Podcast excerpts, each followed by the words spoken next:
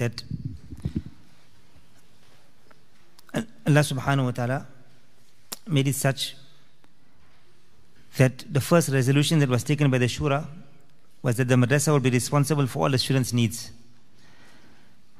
There was one very great alim by the name of, um, I forget his name now, sure it'll come. So he said now he was he's studying in one madrasa, and then he went to Deoband to study after. So he said, I came here, I was shocked. And especially in India and Pakistan, here they still charge fees in it. You know, madrasas where the students can afford it to charge fees, otherwise the madrasa takes the responsibility for the students. He said, first time in my life, I, went to many universities, I studied. Gilani, So he's written a kitab on how he, he studies in Deoband. He said, I came to the madrasa, I was shocked. First time in my life I'm seeing that the madrasa is seeing to the kitabs. The students haven't got kitabs, they give them the kitabs. Those who haven't got clothing, they get two or three pairs of clothing. There's no boarding fees. The food is given free of charge. He said, Nowhere in the world you get things like this. Any university you go to, you have to pay for it.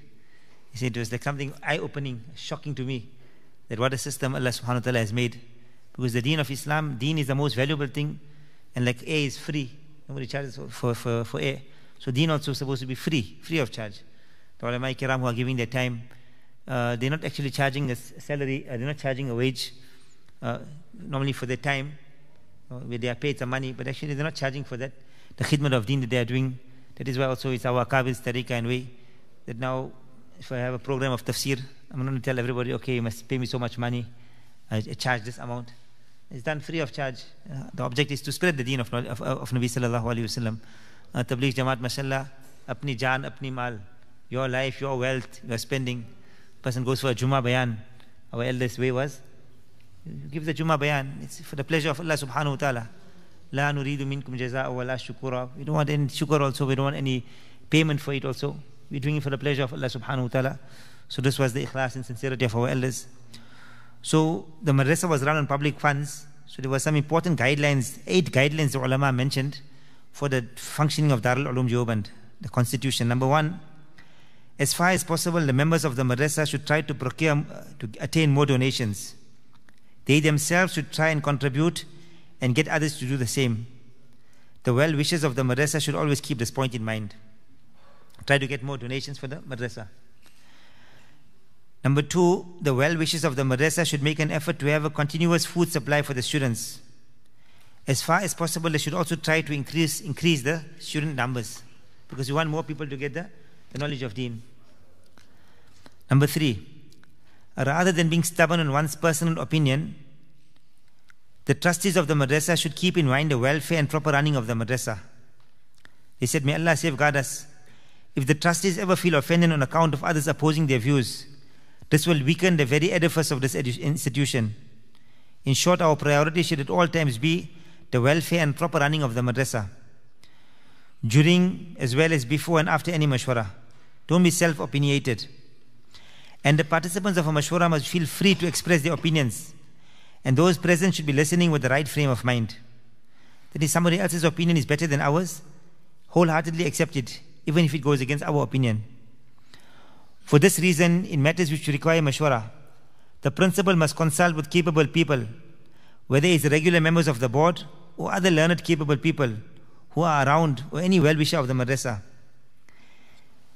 And if for some valid reason the members of the board could not be consulted and other capable people were referred to, then no one should feel offended. Why they didn't make mashwara with me? Why wasn't I consulted? If the principal went ahead without consulting anyone, then the members of the board will have a reason to, to object. So the third point. Number four, it is extremely necessary that the teachers in the madrasa should be of the same line of thinking. Unlike the present day ulama who think themselves great of themselves and are always running down other people. Allah forbids if ever this happens, there won't be any goodness left in the madrasa. Number five, as long as there remains no definite fixed incomes of, for the madrasa, the madrasa will, by the will of Allah Ta'ala, continue to run on condition that the attention is turned to Allah Ta'ala for assistance.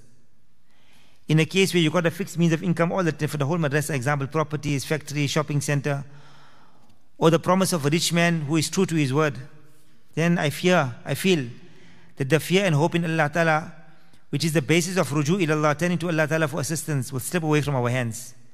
The unseen help of Allah Ta'ala will be taken away. And they will be start fighting amongst themselves, those in charge of the madrasa. So, in, in brief, with regards to income and building expenditure, expenditure etc., there should always be some sort of disorder or lack of means. The Ajib uh, principle, this is. And this, uh, the ulama have taken out from Surah Kahf. You know, the Zul Qarnain, there was a ship.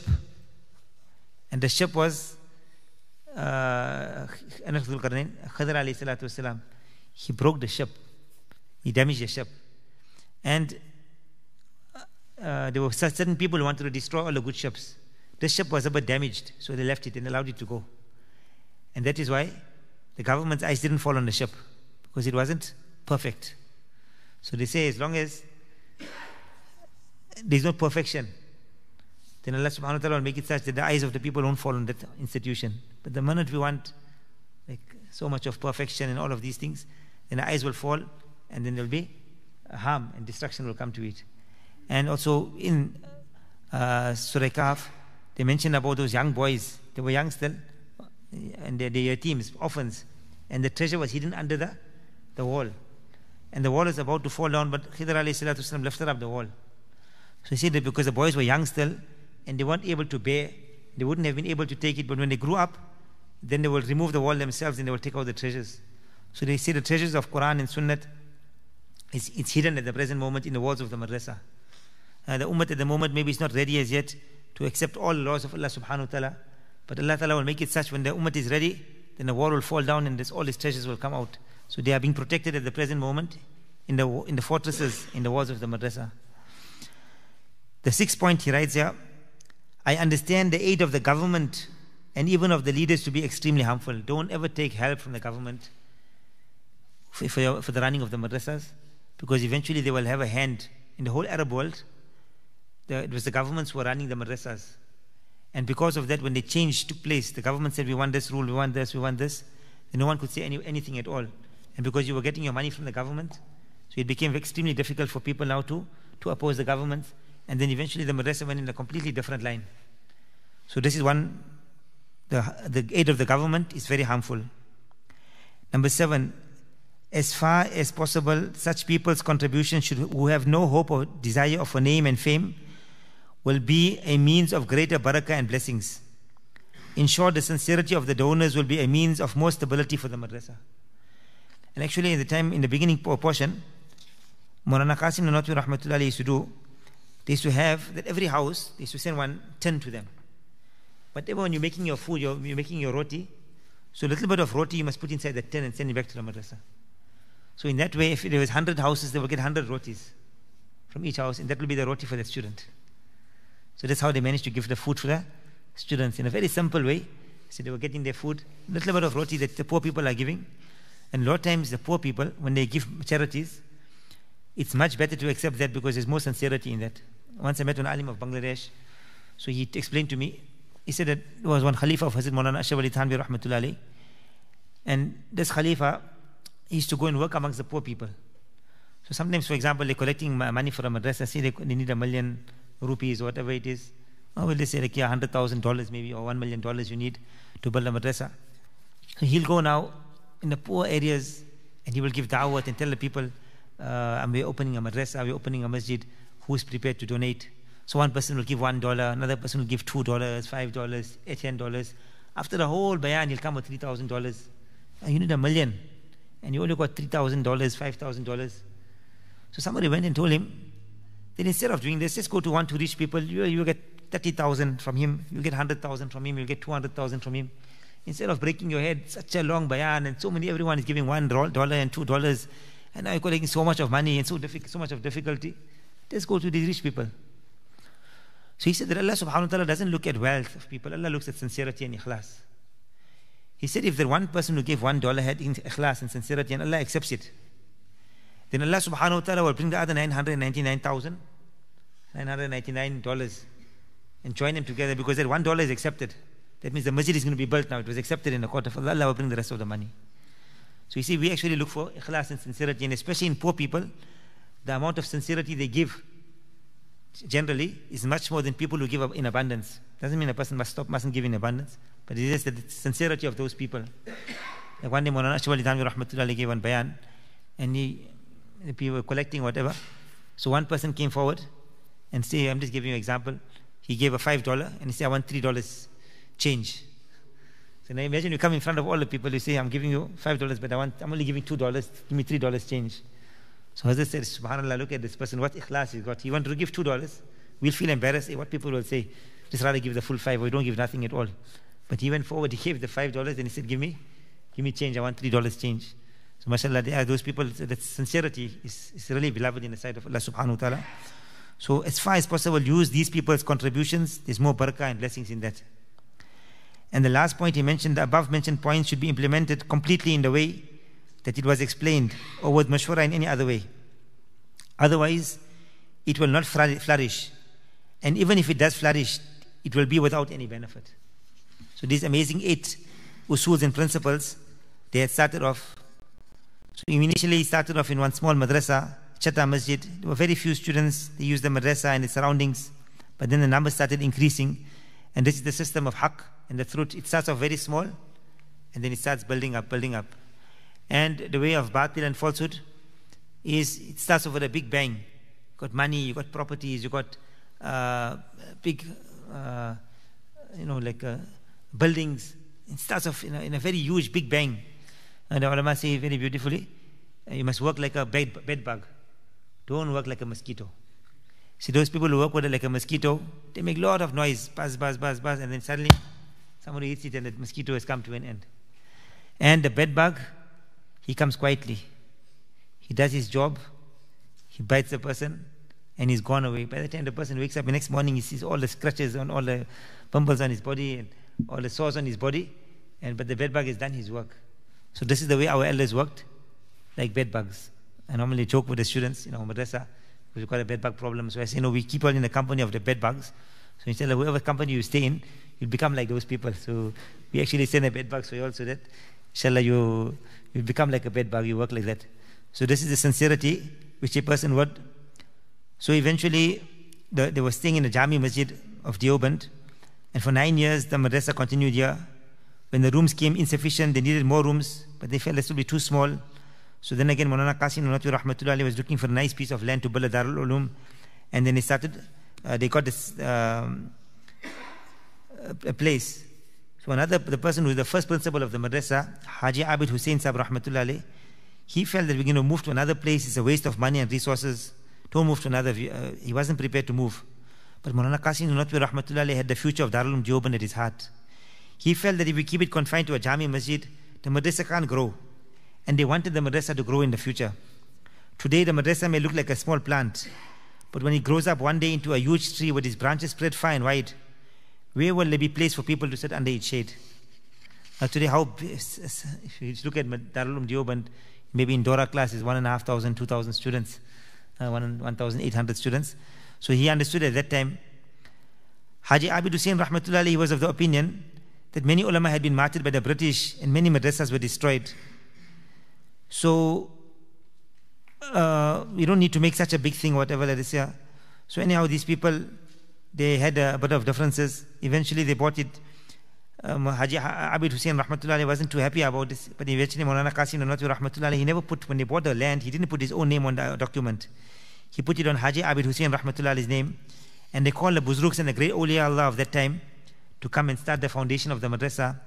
Haji Abid Hussein Rahmatullah was very upset he secluded himself in the Chetta Masjid. The person who was most affected was Maulana Qasim Nanotwi Rahmatullah, and this man. And he's not a famous person also, none of us knows him. But with what sincerity he must have started the madrasa with Maulana Qasim. Maulana Qasim is still famous. No one knows Haji Abid Hussein Rahmatullah But all the effects of Darul Uloom Deoband, he will get the full reward of the day. So Maulana Qasim Nanotwi Rahmatullah he went out of the gathering, he came in the Chetta Masjid, he begged him, please come and lay down the foundation of Darul Uloom Deoband. We cannot have the foundation without you. When he saw Mulana Qasim Nanotwi Rahman crying before him, he softened down. He went there. Actually, Mulana Qasim Nanotwi Rahmatullah saw Nabi Sallallahu Alaihi Wasallam in a dream. Who, and he marked the foundation for Darul Deoband. He told him, build a madrasa over here. So the exact place where Nabi Sallallahu told him in a dream, that's exactly where they started and they built the foundation of the madrasa. in Darul Darul Ulum there is another version of this incident that Maulana Rafiuddin Sahib, the second principal of Darul Ulum, he saw Nabi Sallallahu Alaihi in a dream. Nabi Sallallahu told him the area which you are making for Darul Ulum is very small. He then took out his Mubarak staff and he marked the ground saying that you must build a madrasa according to these markings. According to some people, they say that the next morning they actually saw the markings which Nabi Sallallahu Alaihi had shown in the, in the dream.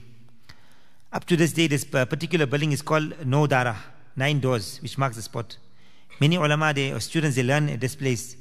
It's the experience of many ulama. When you can't understand anything, uh, you, you can't learn your Quran sabak, or you can't understand some ibarat, some text, you must go to this place here and Allah Ta'ala opens it up uh, to a person. Himself, when he started teaching, he says, I used like to teach in this place here because there was a lot of barakat and blessings in this place here. So many of the ulama said this here. So anyhow, when they sitting down with the bricks, who must put the first brick? So the Ustad of Maulana Qasim Nanotwi Rahmatullah was there.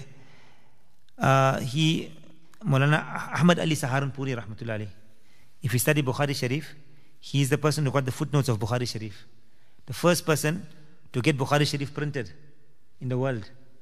Uh, with his footnotes in there was Maulana Ahmad Ali Saharanpuri Rahmatullah And Maulana Qasim Nanotwi Rahmatullah wrote also some of a few paras in, in Bukhari 30 paras. So a few paras Maulana Qasim Nanotwi Rahmatullah wrote, and the rest was uh, Maulana Ahmad Ali Saharanpuri Rahmatullah And this Bukhari Sharif, the first kitab which was actually printed, first time Bukhari Sharif was printed on a scale, and till today is, we got his footnotes on in our kitab. So he was the person who put the first brick, and then Haji Abid Hussain Sahib Rahmatullah plays the second brick. Maulana Qasim Nanotwi and Maulana Rashid Ahmad Gangohi, Rahmat, no, uh, Maulana Rashid Ahmad Gangohi plays the third brick. Maulana Mazhar Nanot, uh, Maulana Qasim Nanotwi Rahmatullah the fourth. Maulana Mazhar Nanotwi Rahmatullah the fifth. And then other people started doing so. This was in the year 1293 after Hijri. And there is a well there. This well is very sweet and it's known to be very blessed. It's called the Molsari, Molsari well. Maulana Manazir Ahsan Gilani Rahmatullah said, I have never tasted such sweet, clear, and tasty water in my life. Shah Rafiuddin Rahmatullah says, he was the second principal, he had a dream regarding this well. He saw it was filled with milk. And Nabi Sallallahu Alaihi Wasallam was standing and distributing the milk with a cup. Every person came there with a different utensil. Some had small utensils, some had large utensils. People were filling their utensils and moving on. So Shah Rafiuddin Rahmatullah said milk refers to knowledge. In, in dreams, when you see milk, it refers to knowledge. And each person will come according to his capability and he will take this knowledge and he will go and benefit from it or he will drink it and give it to other people also. Actually, when Maulana Qasim Nanotwi Rahmatullah was seven years old, he had a dream. And in the dream, he saw he was standing on the top of Kaaba Sharif. And from his fingers and his feet, all rivers were flowing to all corners of the world. So Maulana Qasim Nanotwi Rahmatullah told his uncle, Maulana Abdul Sami. So he said, The knowledge of Nabuwat will spread through the four corners of the world through you. One small seven year old child who thought that what, what knowledge Allah Ta'ala would give him and how he'd spread it throughout the four corners of the world. So after laying the foundation, uh, the 12th of Zulhijjah 1292, they say, 1876 in January, they had a jalsa for all the ulama who qualified thus far. Mawlana Ahmad Ali Muhaddis Saharanpuri Rahmatullah he was invited as a guest of honor and he honored the students by tying the turban of excellence, what we call dastar bandi. So anyhow, he had done that. And just to conclude with this here, Mawlana Yasin Rahmatullah a special student of Mawlana Qasim Nanotwi Rahmatullah he told his Sheikh Haji Imdadullah Muhajir Makki Rahmatullah who had gone to Makkah Mukarrama that we have started a madrasa now. Please make dua. So Haji Imdadullah rahmatullah told him in surprise, What? Have you founded the madrasa? For years I had my head in sajda in Makkah Mukarramah crying in the early hours of the morning for a madrasa to be established to protect deen and Islamic knowledge. So sometimes we just think we're doing some work, but we do not know whose du'as, whose du'as are behind it. The dua of Haji Imdadullah Muhajir Makki rahmatullah in front of Kaaba Sharif. For years and years they were making dua for the protection of deen and Islam. And Allah subhanahu wa ta'ala manifested it in this madrasa. From Darul Umm then the following year, another madrasa opened up in Saharanpur, then another madrasa in Shahi Muradabad.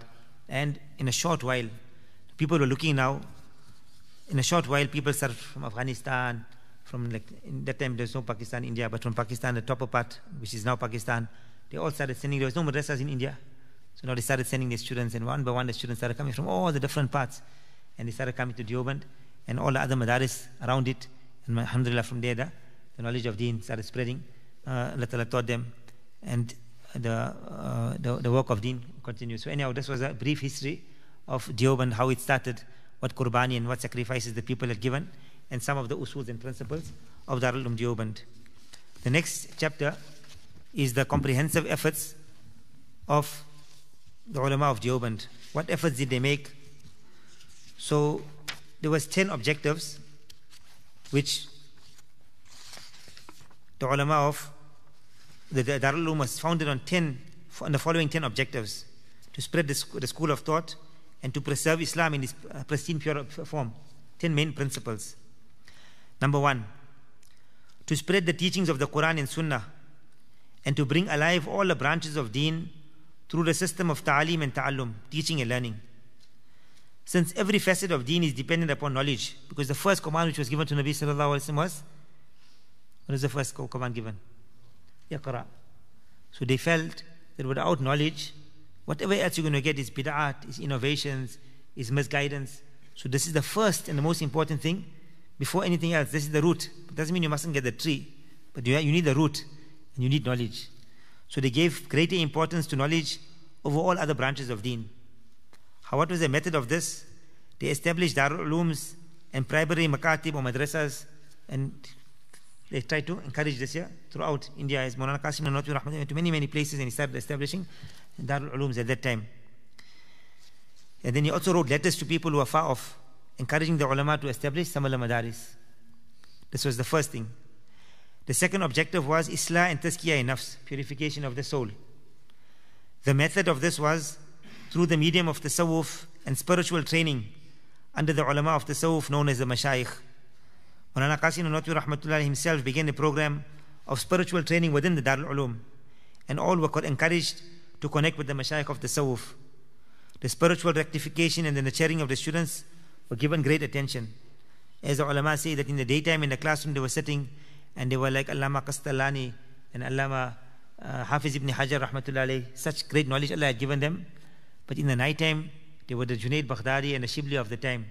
They will be sitting on the musallas and crying and building up their ta'alluq in connection with Allah subhanahu wa ta'ala. Hazrat Mufti Muhammad Shafi Sahib rahmatullah his father was Maulana Yasin Sahib rahmatullah he, was there from the initial stages of Deoband. He said, I remember the time when every single person in the madrasa, from the Sheikh ul and the principal, until the doorkeeper, the person was standing in the, the, the, the, the gate, the guards there, they were all sahib but they were all awliya Allah, friends of Allah subhanahu wa ta'ala. Every one of them. So this was the second important thing the third thing, to protect and establish the personal and social interests of the Muslims, handling and arbitrating the disputes and problems through Islamic law, and guiding them in matters affecting their lives to the Sharia rulings. So they had to give a lot of importance to fiqh, awil and fiqh, and Islamic justice, to try to establish Islamic courts, etc., so that you can uh, make the people, that time they had a Jamiatul Ulama which was formed, and they tried to get some personal law, Islamic personal law, or private organizations, Darul Iftas they created, which will promote the importance of fiqh and teach the public the rulings of the Sharia. Maulana Qasim Nanotwi Rahmatullah actually established a court within the Darul Uloom. And the first judge there was Maulana Muhammad Yaqub Nanotwi Rahmatullah as a judge. Many problems of the Muslims, it was resolved according to the Sharia. And people understood that Islamic law is far better. In today's time also, we're living in a non-Muslim country. But if the two sides, they agree, We'll go to a make tahkim, go to a Muslim person, go to an alim, and we'll try and sort out our matter. Inshallah, many of our uh, things can be sorted out. And unfortunately, if you go to the non-Muslim courts, وَمَنْ لَمْ يَحْكُمْ بِمَا أَنزَلَ اللَّهُ فَأُولَٰئِكَ هُمُ الْكَافِرُونَ Allah Ta'ala says in the Quran, whoever doesn't judge according to the decision and the command of Allah subhanahu wa ta'ala, then Allah gives a severe warning that these people are disbelievers. Because you've got the law of Allah subhanahu wa ta'ala on one side, and the other side, for example, inheritance uh, person sees a in inheritance, I'm not going to get such a big share. If I go to the non-Muslim courts, I get a bigger share. So you leave aside the command of Allah Ta'ala and you go to the courts, non-Muslim courts, and you take a big chunk of money. You'll get the money, but you're losing your iman in the in the uh, in the process. So what a bad bargain your person is doing. Then the fourth point was to keep alive the spirit of sacrificing one life, one's life for the pleasure of Allah subhanahu wa ta'ala. The fifth was to correct the incorrect beliefs of the masses, remove misconceptions about Islam, which are spread by non Muslims, and deviated sects, and to root out bid'at innovations and customs, which mostly stems from an un-Islamic culture and society. So reform the general condition of the Muslim people and bring them onto an Islamic way of life. This is what uh, the elders, like how we have um, Jummah bayans, encourage the people through lectures, sermons, and advice. Sometimes people, the funny, funny new ideas comes out, ideologies come about, is the ulama will stand up. Sometimes their own izzat and their honor will be taken away, but they don't care in the least, but they will have to explain to the people that this, my brother, this is the correct way of thinking. This is how uh, these people are seeing certain things.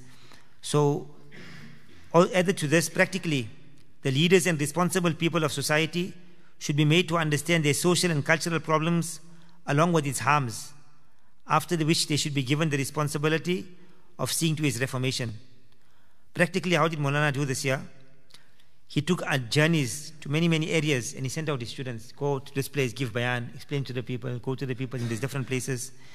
And they would go and go to the masses and give them bayans on important Islamic uh, issues, answering the objections of the non Muslims against Islam and clarifying doubts created by deviant sects.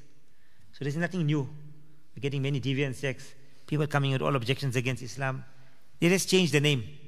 But this from the beginning of Islam, you used to get the Mu'tazila. They use their mind and their logic against the commands of Allah subhanahu wa ta'ala. So in today's time, you get the same group. They have just changed the arguments in a certain way and they've brought forward a different kind of Islam, a different kind of understanding. But anyhow, it's the duty, the ulama of Deoband to stand up and to answer the objections of these people for the purpose of reforming the evils, social ills of society. Molana delivered lectures whereby he would explain the harms of the evil customs which had become part of their culture. Some of the efforts of results of Molana's efforts were the revival of widows' remarriages, a practice regarded as contemptible in society. Amongst the Hindus, a woman, if her husband passes away, they used to burn her alive with her husband. They got a name for it also. I forget the name. Anybody knows? Sati. Sati. Right, so this is the, amongst the Hindu people. So many Muslim people used to feel embarrassed that our widows, we can't get them married. You can't get married after the husband passes away. You must just stay now. Even after, sometimes you get married after two years, three years, the husband passes away. For the rest of her life, she must stay as a, as a widow. Then other thing, Molana made effort. The women of affluent households begin discarding the dress of the Hindu women, which was customary for women of such households. Environment led it such that the women started wearing the Hindu clothing. Mulana used to start speaking and encouraging them that wear the Islamic dressing, go into hijab, niqab, etc. The practice of ta'ziyat, mourning the death of Sayyidina Hussein radiallahu anhu in every masjid on the 10th of Muharram by means of a procession acting out the scene of Karbala was brought to an end. In Deoband, there were many, many Shias living at that time. So there were many of these customs. I don't know, in America, you'll get these customs on the 10th of Muharram. So if you don't really see it, yeah. But in India, Pakistan, till today, Pakistan especially, many of these people have this, uh, they call it matam, matam. They go out in a tent of Muharram and then they start uh, taking a knife and poking themselves and funny, funny things they do, and all in the name of Islam. And they are crying over the death of Sayyidina Hussein radiallahu anhu. We say he passed away as a martyr, and he's getting enjoyment. And then they make sharbat and they drink the sharbat, and they say he's giving, uh, he's getting, uh, otherwise he feels thirsty in the grave. We say he's a martyr, how can he feel thirsty in the grave? And by you drinking the sharbat yeah, he's going to get quenched. If at least you go over his cupboard and throw it down there, maybe there'll be some benefit. But when people do customs, funny, funny things they do, and funny ideologies they've got. The other thing Morana spoke about the customs of marriage. Many, many customs of marriage. And unfortunately, in every society, always these customs of marriage are there. Uh, I don't know here in America, but in South Africa, you get people following the Hindu customs, Mehndi parties, and all funny, funny things. Then you get a Christian customs. Then you get the Western customs. Uh, there's a white, white gown is a Christian custom. The ring, you must wear a ring when you get married. So they actually put it on the, it's the, it's the Father, the Son, the Holy Ghost. And then they put the ring on the fourth finger. This is the, that's why they put the ring on the, it's called a ring finger.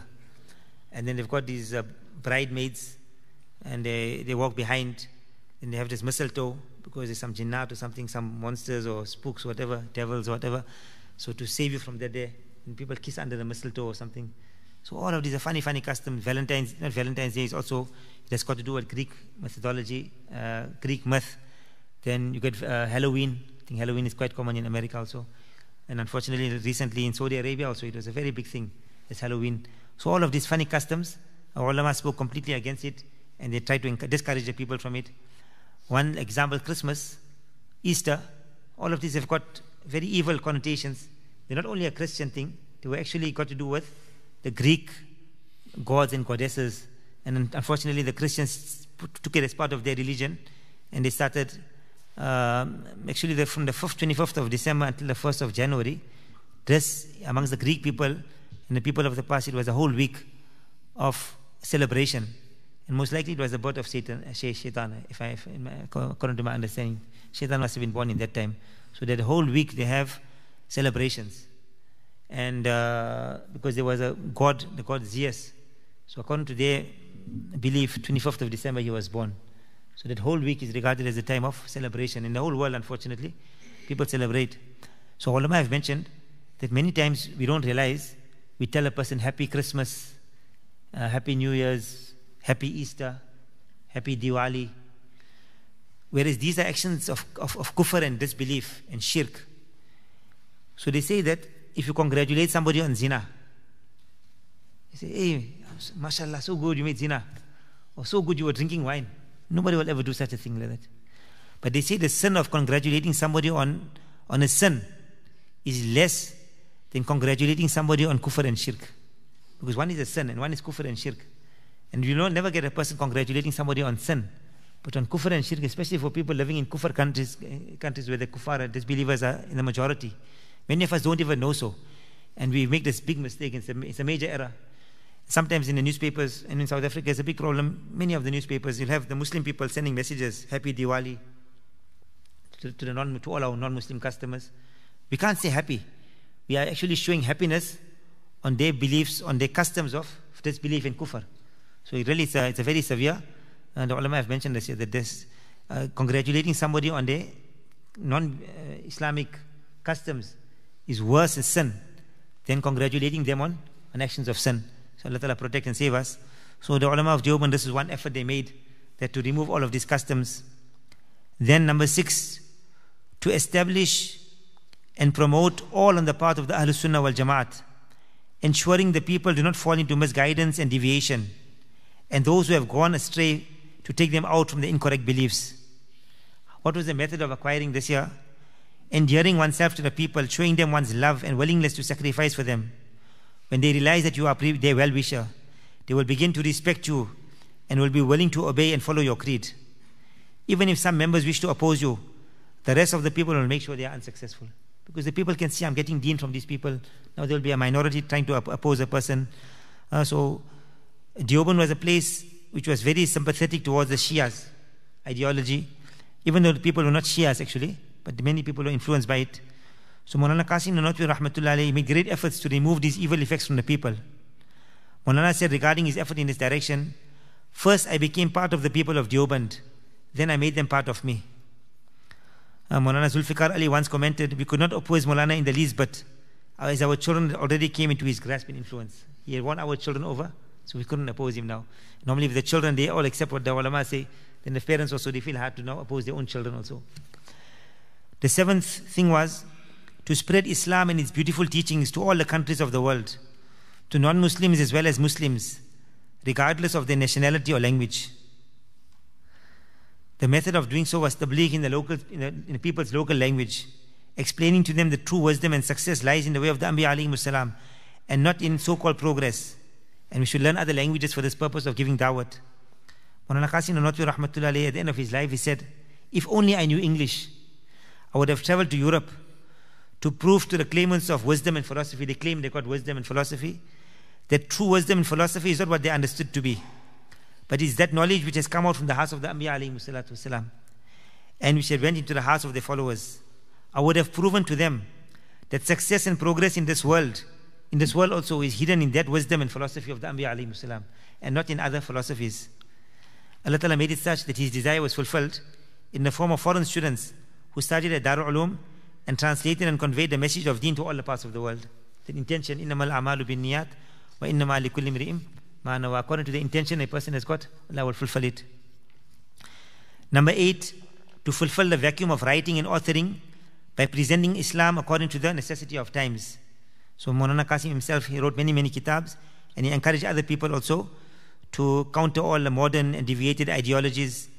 And he encouraged his students also to write kitabs, and many of them continued in this way. Number nine, to keep international Islamic brotherhood alive and work towards maintaining an Islamic Khilafah. At that time, Turkey was still an Islamic uh, Khilafah, and Hazrat Maulana Qasim Nanotwi Rahmatullah made a lot of effort to try to keep alive the Islamic Khilafah, which unfortunately it fell thereafter, uh, after about maybe 20, 30 years, the Khilafat in 1923. World War One, one of the objects of World War One was to destroy the Islamic Khilafat, and unfortunately this happened, and now it's already maybe 100 years when there is no actually Islamic uh, Khilafat in the world, and we can see the harms of this year. Maulana Qasim Nanotwi Rahmatullah he collected thousands of rupees. He went around collecting for this year to keep alive the Islamic Khilafat. He himself donated all of his money, all of his wife's jewelry for this cause. Whatever money she had, everything he took it and he, spent in the path of Allah subhanahu wa ta'ala. So this was the ninth thing. And the last thing, to maintain freedom and independence in the expression of knowledge so that their teachings remain free from the influence of other groups and governments. And the method of doing so was that avoiding any assistance from the state and sufficing upon the sincere, even though it's limited assistance of the Muslim public. Remember, we did the, the usuls and the principles of Deoband, and one of them, which we had mentioned there, was that a person must not uh, take out, utilize the, the wealth of the governments, etc. So, anyhow, Maulana Qasim Nanotwi Rahmatullah mentioned these. Inshallah, we'll con- conclude the session with Mufti Muhammad Shafi Sahib Rahmatullah mentions five specialities of the ulama of Deoband, or the Darul Uloom Deoband, which very few learning centers have got. Number one, Darul Uloom does not refer to merely a classroom, but refers to a special ideology and a special mode of practice. The center of learning was erected so that Islam and Islamic knowledge could be preserved in its pristine form. The understanding has always been that deen doesn't refer to words which are found in the books, and you cannot understand deen by studying books alone. Allah Ta'ala did not send the Quran, uh, Quran Kareem itself. No kitab came down itself, but they always came with the, the men of Allah subhanahu wa ta'ala. There are examples of Anbiya alayhi salam came with no kitab. But you will never get a kitab coming without a Nabi of Allah subhanahu wa ta'ala. So there are two things. One is Kitabullah and one is Rijalullah, the men of Allah and the book of Allah. Both are necessary. You can't separate one from the other one. Therefore, the Quran Kareem can only be understood in the light of the explanation given by Rasulullah sallallahu alaihi wasallam and the sunnah of Rasulullah sallallahu alaihi wasallam can only be understood in the light of the practice of the Sahaba, Tabi'in, and the pious elders of Deen. So if today somebody comes in from the Quran, he'll take out one ayat or he'll show one hadith and he'll try to prove some modern ideology. So we can't just take out one ayat of the Quran and one hadith. We say, okay, what did the elders, how did they practice upon it? What did they understand? Did they have of it? It's not just now somebody just pulls out others from the Quran. What and what funny things a person can pull out. Uh, the وَكَلْبُهُمْ Basitun ذِرَاهِ بِالْوَسِي The people of Ashabul Kahf. the dog was sitting in front. So some people have taken out that you can have dogs in your house, no problem at all. We got the hadith of Rasulullah where he prohibited us from that day. We got the, the actions of the Sahaba, Tabi'in, Tabi Tabi'in. So the, all of these things, it's a whole link and chain right to Nabi sallallahu alayhi wasallam. Because our deen is not from our, our own ideologies, our own thinkings. It's the command of Allah Ta'ala. Even it's not what Nabi sallallahu alayhi wasallam said. But Nabi sallallahu alayhi wasallam, we follow him because it is the command of Allah Ta'ala. Nabi Sallallahu Alaihi Wasallam at times also was rep- uh, commanded by Allah Ta'ala, no, what you said was incorrect. It was the ijtihad of Nabi Sallallahu at certain times. And he was he's corrected by Allah Subhanahu wa Ta'ala that this is the more correct thing. So whatever Nabi Sallallahu also got, وَمَا يَنْتِقُ عَنِ الْهَوَىٰ He didn't speak from his own desires. It was wahi and revelation which had come to him. The ulama also, when they are speaking, they're not speaking from their own desires, but they are speaking what we have learned from our asatida who learned from their ustad, who went from the Sahaba, Tabi'in, Tabi Tabi'in. It's a whole chain. And this is one speciality also that we've got a chain of narrators from ourselves to our ustad, to his ustad, to his ustad, and this is called sanad. And this goes to Nabi sallallahu alayhi wasallam in hadith also, in tafsir also, in qiraat also, in tasawwuf also, and in fiqh also. We've got a whole chain of narrators which goes, which goes to Nabi sallallahu alayhi wasallam. So a person doesn't just, his, his, his knowledge is very solid because he's learned from somebody, if somebody tells you, I got no father. See, he got no father, you say something wrong with this person. He got no father. So similarly, if a person comes to you and you ask him, where did you get your knowledge from? The first question you'll ask him, where did you get your knowledge? Who's your ustad? He said, no, I learned from a book. You will not accept that person's eh, his knowledge. Because you cannot get knowledge from a book. Knowledge comes from heart to heart, from ustad to student, from Rasulullah it has passed on generation to generation. So he says that if we don't use the, the Nabi Sallallahu explanation and Sahaba, Tabi'in, and our pious elders, every effort of, to explain and understand deen will lead to misguidance. But we understand there is a difference between the ranks of these personalities. The rank of Allah is the highest. Then is Nabi Sallallahu Alaihi Wasallam. Sahaba cannot reach that rank. Sahabi, the rank he's got, the greatest saint cannot reach that rank. So they are all different levels, and everyone has got different rules regarding them. Keeping all of this in mind, Darul Uloom Deoband has given honor and the rights, it fulfills the rights of every group and category of these people. So this is the one special speciality of Darul Uloom Deoband. It advocates a moderate path, safe from extremism and compromise. And follow Kitabullah and Rijalullah. This is second, second speciality.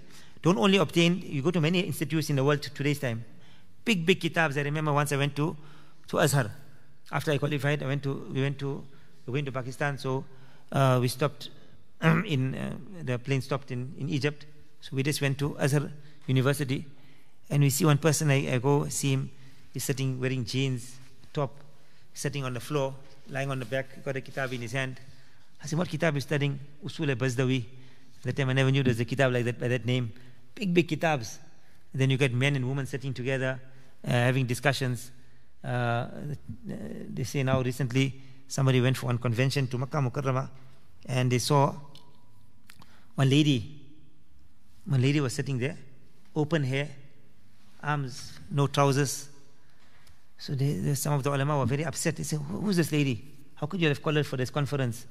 So they said, No, she's the Shaykh al Hadith of Azhar. So you know, imagine she's a Shaykh al Haditha or Shaykh of Hadith of Azhar, and she's teaching Hadith. I don't think any of the students are paying attention to the kitab. They must be sitting and looking at her all the time. So, uh, how can deen be spread in such ways? Uh, people are sitting and smoking cigars and they're discussing masail of deen. You've got men and women next to one another. So, this uh, deen cannot spread in this way. Yeah? So, it's kitabullah we got the book of Allah and Rijalullah, not only the outward form of knowledge, but how can that knowledge come into a person's heart? How can akhlaq come, character come into a person? So not only outward knowledge you must have, but practically a person must be a true believer.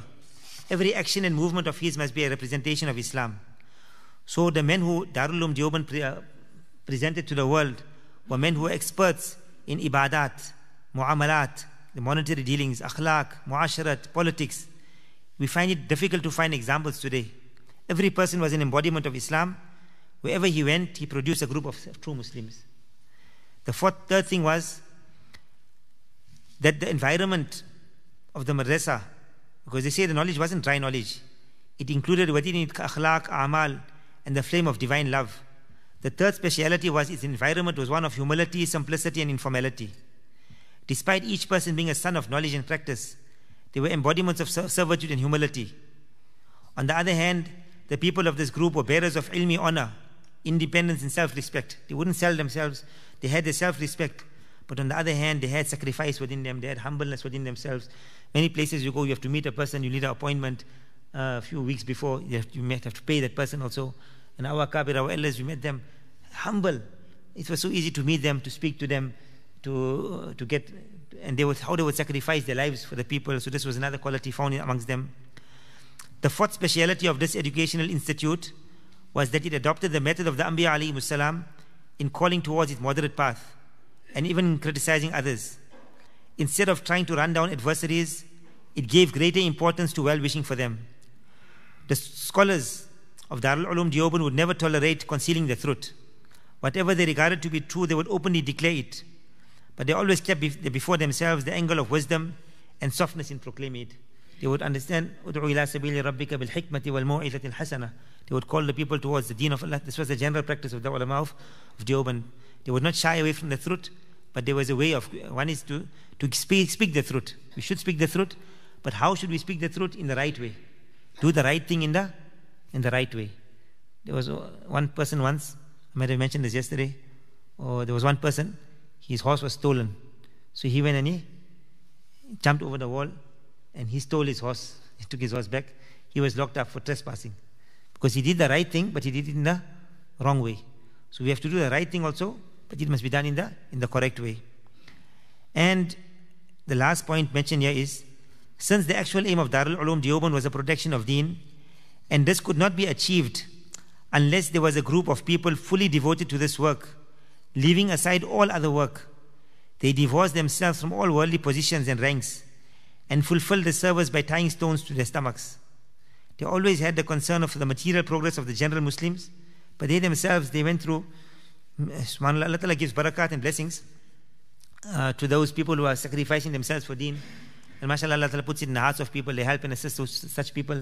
But till today, even in any madrasa normally, the ustads don't earn like so much, like how much maybe a person of, of dunya is earning. And maybe sometimes a person comes from a very wealthy background also, but he, he goes into a madrasa environment, he's teaching, and the salaries are not the, the highest. But Allah Ta'ala has kept ajib barakat and blessings in the wealth of the ulama. Uh, like I was telling somebody in our madrasa, uh, the ustads, we don't earn like a big amount, a big salary, but every single ustad has gone for Hajj. And we get people who earn three times and five times the amount what they're earning, but still they haven't been able to go for Hajj. So Allah Ta'ala puts a lot of barakat and blessings in their, in their wealth. So they themselves were prepared to sacrifice tying stones to their own stomachs, but they always had concern for the material progress of the general Muslims. They gave full support to all sincere movements which were adhering to the laws of deen, aimed to advance the material and social progress of the Muslims. However, whenever they felt the deen was being compromised and harmed because of desire for worldly progress or monetary progress, then the ulama of Deoband will become a firm barrier for the protection of deen. The result of this was that for 200 years, by the grace of Allah Ta'ala, deen is protected in its correct form, despite being ruled by the oppressive regimes of the British and the Hindus. Till today, in the, in the subcontinent and throughout the world, there are those present who can explain the correct deen to others, invite others to this deen, and are prepared to sacrifice all for the preservation of this deen. Despite the flood of Western views, the general Muslim is still a Muslim with regards to his beliefs, and he looks at Islam with pride. So may Allah subhanahu wa ta'ala give us uh, true love for these ulama, these elders, the sacrifices they had made. And this was, we mentioned, the what was the very comprehensive spreading the deen of, of Nabi sallallahu alayhi wasallam, the whole of deen. Udkhulu fi silmi kafa, enter into Islam completely, not just one aspect today in the whole world. Uh, as our Sheikh Abdul Hamid Sahib Barakatuh mentions, he said that Islam is, is, is like one portion of our life. Like, so I'm a, I'm a Muslim, but only in the masjid I'm a Muslim. And uh, this person is a Christian, but only in the church is a Christian. Outside, we're all living together. So I live like him, I eat like him, I do everything like him. But when it's namaz time, then I come to the masjid, I'm a Muslim now. Whereas we are taught that Islam is a, is a whole way of life. Every aspect of our life, Islam has to come into it.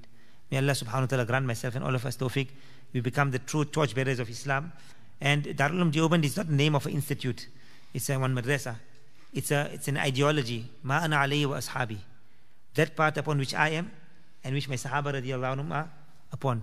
This Nabi Sallallahu Alaihi Wasallam said the time will come that the ummah will be divided into many, many groups, uh, like how the, the Jews and the Christians, 72 groups they were divided into. My group, will, my ummah will be divided into 73 groups. And all of them, uh, they made themselves binding the fire of Jahannam. One group will be saved. So Sahaba radiallahu anhu asked, O Nabi Sallallahu who are that group?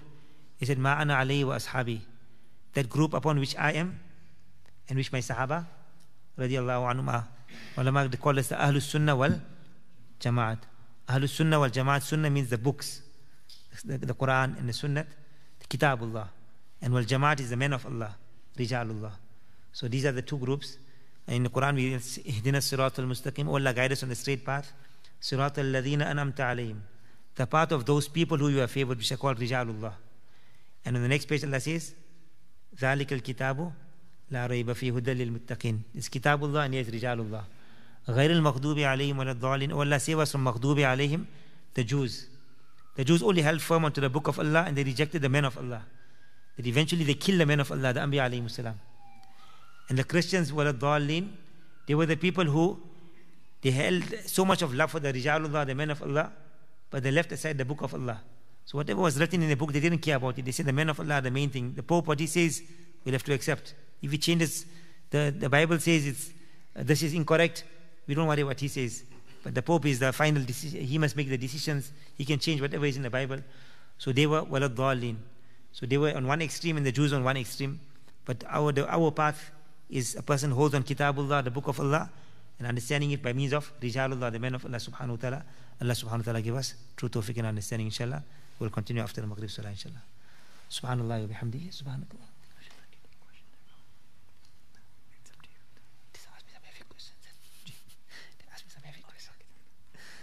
Inshallah, and uh, we did give out these cards before.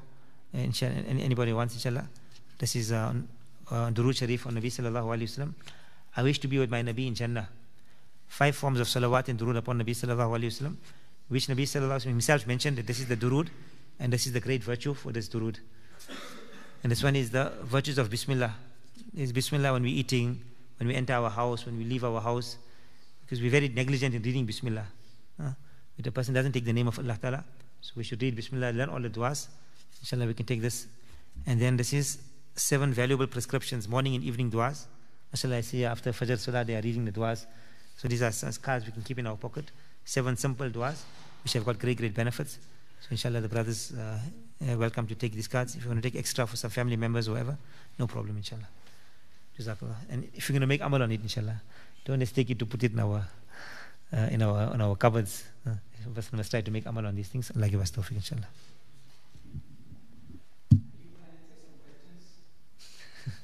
I'm frightened. You guys ask me some heavy questions just now. okay, what question you have?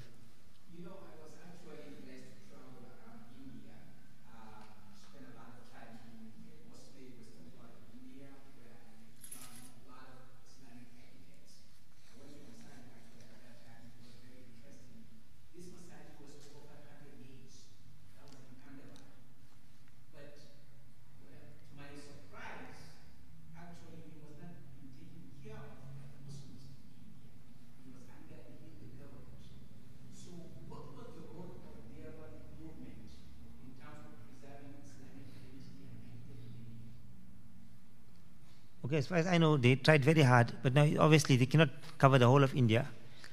And actually, if you go to Deoband and you go to Turkey, you'll be surprised to see that the madrasa was founded on a similar architecture of the madaris in Turkey. Uh, how the, the, Islamic Khilafat was. They tried very hard to preserve their Islamic identity in that way. They, the ulama of Deoband tried very hard. MashaAllah, through Tabligh Jamaat especially, we see that their efforts tried in many, many places to preserve Islamic identity. Unfortunately, in many places, the Muslim people themselves left the deen of Allah subhanahu wa ta'ala. Like many masajid in India, many of them were left completely. Uh, also, we have to understand when, uh, in 1948, when the, uh, when the Muslims were taken out from uh, in India and Pakistan was separated, many, many Muslims migrated. So many masjids in India, they became like stables or they became completely nobody was, uh, was utilizing them. There was no Muslims left in those areas. Slowly, slowly, Muslims started coming back to those areas. But many of those areas, still now, people are very far, unfortunately, from deen. The efforts are being made all the time to create that fervor in the people. But unfortunately, that's why many times people complain that uh, the masjid are taken over by the Hindus. But actually, it's not taken over by the Hindus, it's our own weaknesses. When we will leave the masjid, the house of Allah subhanahu wa ta'ala, then what will happen? Allah will send people to control our masjids. I'll give you one example of this. 1948 or so, Hazrat Maulana Umar Sa Palanpuri Rahmatullah somewhere at that time or after that, he went to Palestine in Jamaat. Jamaat went for 40 days or sometime they spent in Palestine. And they came to Masjid Aqsa. And in Masjid Aqsa, they were late at night, they came. So Fajr time, they had Azan going. After Azan, they're waiting now for the Imam to come no Imam coming, no Muazzin coming. So anyhow, they performed their own salat. And Zohar time, the Muazzin came and he gave adhan. So they called him. They said, We're waiting for you, Fajr time. What happened to you? Nobody was in the masjid to perform salah. So he said, No, I'm only paid to give the adhan. I'm not paid to perform salah. So I come every day, I just give adhan and I don't perform salah. So when Umar Saparan Puri Rahmatullah heard this, he said that this masjid cannot remain any longer in the hands of the Muslims because we have left and abandoned this masjid. Masjid Aqsa, the third holiest masjid of the Muslims. And a few months or a few years later, it was completely taken over by the Jewish people. Until today, unfortunately, how much of oppression we see. But this actually was because of our own sins. So even in India, unfortunately, many, many masajid in many areas, uh, like what is that famous masjid, Babri Masjid, where there were so much of problems. But actually, Babri Masjid wasn't being used by the Muslims. It was completely empty. No one was performing salat there. And as a punishment, and Allah Ta'ala made it such that Hindus came and took over that masjid, and then the Muslims made a big noise. But actually, it was our own weaknesses. So, mashallah, through the efforts of the ulama, they tried many hard, very hard. Many, many places, masajid became open. But unfortunately, still too, There's still so much work to be done to bring alive uh, the fervor in the people to look after the masajid and to start making the masjid abad and populating the masjid.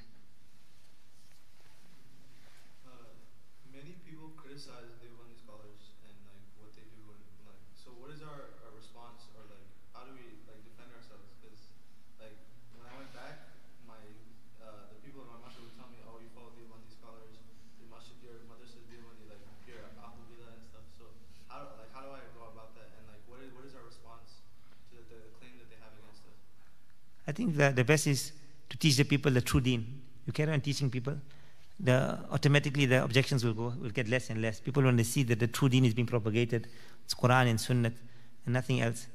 Uh, objections, you will always get objections in life. If the Anbiya alayhi will not spread objections, definitely we're going to expect objections. But as you continue spreading and teaching the, the teachings of, of, of Rasulullah sallallahu alayhi wa and people see, and, and, and Allah Ta'ala makes it, the hearts of the people are open, mashallah, they see that this is the truth. And this is Quran, this is Sunnah. Inshallah, slowly, slowly the objections will be removed. Uh, to answer every single person's objections is, uh, is not going to really help. But I think more it's a practical thing. The more a person practically does it and he encourages and he teaches, teach the people deen, they will see in themselves. This is definitely the Sunnah of Nabi Sallallahu Alaihi And everything of ours is backed. If a person comes individually, you can show him. These are our proofs. And Alhamdulillah, we've got nothing to, to hide. All of our, whatever our actions are, our Kabir and our elders have mentioned it. They've written kitabs, volumes, explaining our uh, our actions. I'la us Sunan, uh, Sunnah, how many? 22 volumes. The whole Hanafi Mazhab, but all the proofs exactly of every action of ours, how why we do it, according to the Sunnah of Nabi Sallallahu Alaihi Wasallam, the things of Sahaba, Tabi'in, Tabi Tabi'in. So all of these things are preserved, and we've got a beautiful legacy which goes right to the Salaf Salihin and the pious predecessors. So it is nothing for us to, to hide, and we can show the people, inshallah. جزاك الله خيرا. سبحان الله وبحمده. سبحانك اللهم وبحمدك. نشهد أن لا إله